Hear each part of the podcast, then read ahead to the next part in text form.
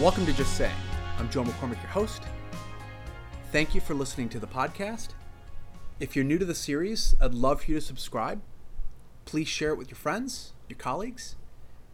We're building a movement of lean communicators, people that are motivated to embrace brevity as a way to stand out as professionals. As you may know, I've written a book called Brief Make a Bigger Impact by Saying Less. What the book is really about is helping leaders in their organizations and people be clear and concise when they communicate. How to master lean communication. The point of this podcast is pretty simple identify key moments in your life where these skills can help you and your ideas stand out, can advance your career, that can make your insights lead to action. It can cut through the clutter. That's the point of the whole podcast series and really the point of the book and the work that we do at the Brief Lab. Today's podcast motivates me like you cannot believe. And it tackles something that many people struggle with, and that is how to be a concise writer. And really, today's podcast is all around the art of ruthless redaction, learning how to self edit. Cut, cut, cut, trim, trim, trim. The best writers are concise writers. They say more with fewer words. And it's hard, but when you do it, boy, do people notice. So today's about ruthless redaction. It's about writing. And we have at the Brief Lab a brief writing course. We have workshops that we lead people through. And when we developed it a few years ago, I talked to a friend of mine who leads the writing uh, program in the East Coast, and he says to me, Joe, we, to my knowledge, there's not a lot out there, if anything, that teaches people specifically the skill of concise writing. And and I obviously I was excited because I well we'll get develop a class for that, a curriculum for that, and and there are things that we can teach people how to do, and editing and redacting and cutting is one of the key things. And we're going to talk about how to do that today, and what really goes into to doing that. And I want to open with a story because it was it's it's personal to me, and it's I can laugh about it now, but when it happened, it was painful. when I was writing the book a few years ago, I hired on an editor, Megan, who's terrific human being and she's really smart and she came in and she was going to be my internal editor while I was going through the writing process.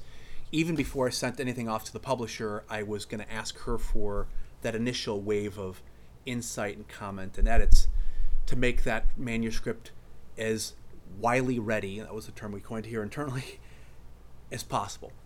So Megan comes in day one. I've got a big chunk of the manuscript written. I've been writing, you know, for, for months now. And she's excited and she comes to my office and she says, Okay, well, where is it? I have it all printed out and bound. And I give her the manuscript and she goes off to her office and she starts editing. Time goes by, it's a couple hours later, and uh, she knocks at my door and she peeks in and she says, You got a minute? And I'm like, Sure. She's like, Well, I got the first set of edits done. And I'm obviously excited because nobody's ever read or seen or edited the manuscript yet. So she plops it down on my on my on my desk, and says, "Just take a look and uh, let me know what you think." So I'm like, "Great." So she closes the door. She walks out. She closes the door, and I sit there and I'm like, I was super curious because I want to see how people would edit me, right? What you know, what were they, what would they change? What kind of editor she was, right? So I open the first page, and the first sentence of the book is gone. Gone. Big red line through it. Gone. First sentence, right? Not the third, not the tenth, the first one. I was like, wow. so I got up. I wasn't mad. I was just really, really surprised that the first sentence would be missing. So I got up and I walked down to her office and I said, Hey Megan, you got a minute? She goes like, Yeah. Said, Hey, I just wanted to ask you. Okay, so when I open your the first edit I see is you, you took out the first sentence. You want to tell me like why? And she said to me without blinking an eye, she said, When I read that sentence, I wanted to put the book down. And I my reaction was stunned silence. I'm like, okay. And I walked out and guess what I did? I left it out. And in that moment, I realized if I'm going to talk to people about the value of brevity, about less is more, you have to learn how to edit yourself, and it's got to be ruthless. So, the whole point of the podcast today is ruthless redaction. It's not pleasant redaction, it's not relevant, it's not happy, it's ruthless. It hurts to do this. There's a saying in, in with with uh, good writers they they say kill kill off your little darlings, the things that you fall in love with. And there's something that happens in writing where you write it and then you fall in love with it and you don't want to let it go. You know, like people in their houses, they become hoarders and they they amass goods and they can't let them go and they see all these things and they just can't. Ever, it's the same thing in writing. Concise writing is a critical skill. It's highly valuable. It's hard and it requires discipline. And if you don't know how to edit yourself, if you're not a ruthless redactor, you'll never be the writer that you could be. And I'm not talking about just Twitter or emails. I'm talking about reports. I'm talking about cover letters. If you want to write a book or a screenplay, whatever you aspire to write, you can always do it by cutting and trimming and editing. There's always room for improvement. We have this the last four lines of our the book is be better, be brief. When it comes to this, you can always be better. Always. There's a famous uh, screenwriter, short story writer, the late Elmore Leonard, who wrote Get Shorty and a number of other things. And there was an article that I had read about him. And in the article, he had a quote, and the quote was just really powerful for me. And they were asking him, you know, what is the key for you to be a really good, effective, concise writer? And his answer was incredible. His answer was, I cut out the parts that people typically skip. I'm going to repeat that. I cut out the parts that people typically skip. Well, when you're editing like that, you are completely thinking about the reader and how hard is it for the reader to read and to follow your chain of thought. And if they're going to skip it, why are you writing it? Why are you leaving it? And actually, going back to the first sentence of the book, that's how Megan edited it. She edited it with that in mind. They would skip it, it was a skipping sentence. So she, t- she took it out. That's ruthless, but that's effective. That makes the writing better. That's why he was known for his concise writing style. And you read Hemingway and some other great writers that are really good at this, you see it. And conversely, you see it with people that are not concise in their writing and their style. The sentences go on and on and you you tend to skim and skip through their book and that's not you're training the reader to ignore you. And you don't want to do this when you're writing emails. Certainly proposals cover letters you want them to read everything that you wrote and not skip anything. Not a word not anything. Okay so how do you do this? How do you you know we, we offer a brief writing webinars and you'll see those on our site so if you subscribe to our site you'll get alerts on on a periodic brief writing, and I highly recommend you take those because it's a short half hour. It's very insightful. And we get into the title is called Ruthless Redaction, so you can sign up for this and you'll learn how to do this, and the skill becomes something that becomes habitual. But let me go through maybe a few observations of my experience, experiences as a business leader, and entrepreneur, and as a writer that you can use to get better at this. Here's, here's a couple things to think about. Number one, surprisingly, buy a box of red pens red pens. Why, why am I buying red pens? If you want to be ruthless, there's nothing like editing something in red. If you're editing somebody else's stuff and it's in blue or black or whatever, it's not nearly as dramatic as when it shows up in red. It just screams like this is serious business. I don't need this. This is adding weight to it. So buy a box of red pens. Go out to your local store or go on online and buy a box of red pens and have them in your office and have extras. I don't mean buy one, I mean buy a box of them. So you'll always have one around. I carry one in my briefcase everywhere I go. When somebody gives me a document to edit internally at my company, the first thing I do is I print it out. There's nothing as old school as a printout of your email or your document. Print it out. Don't just edit it online.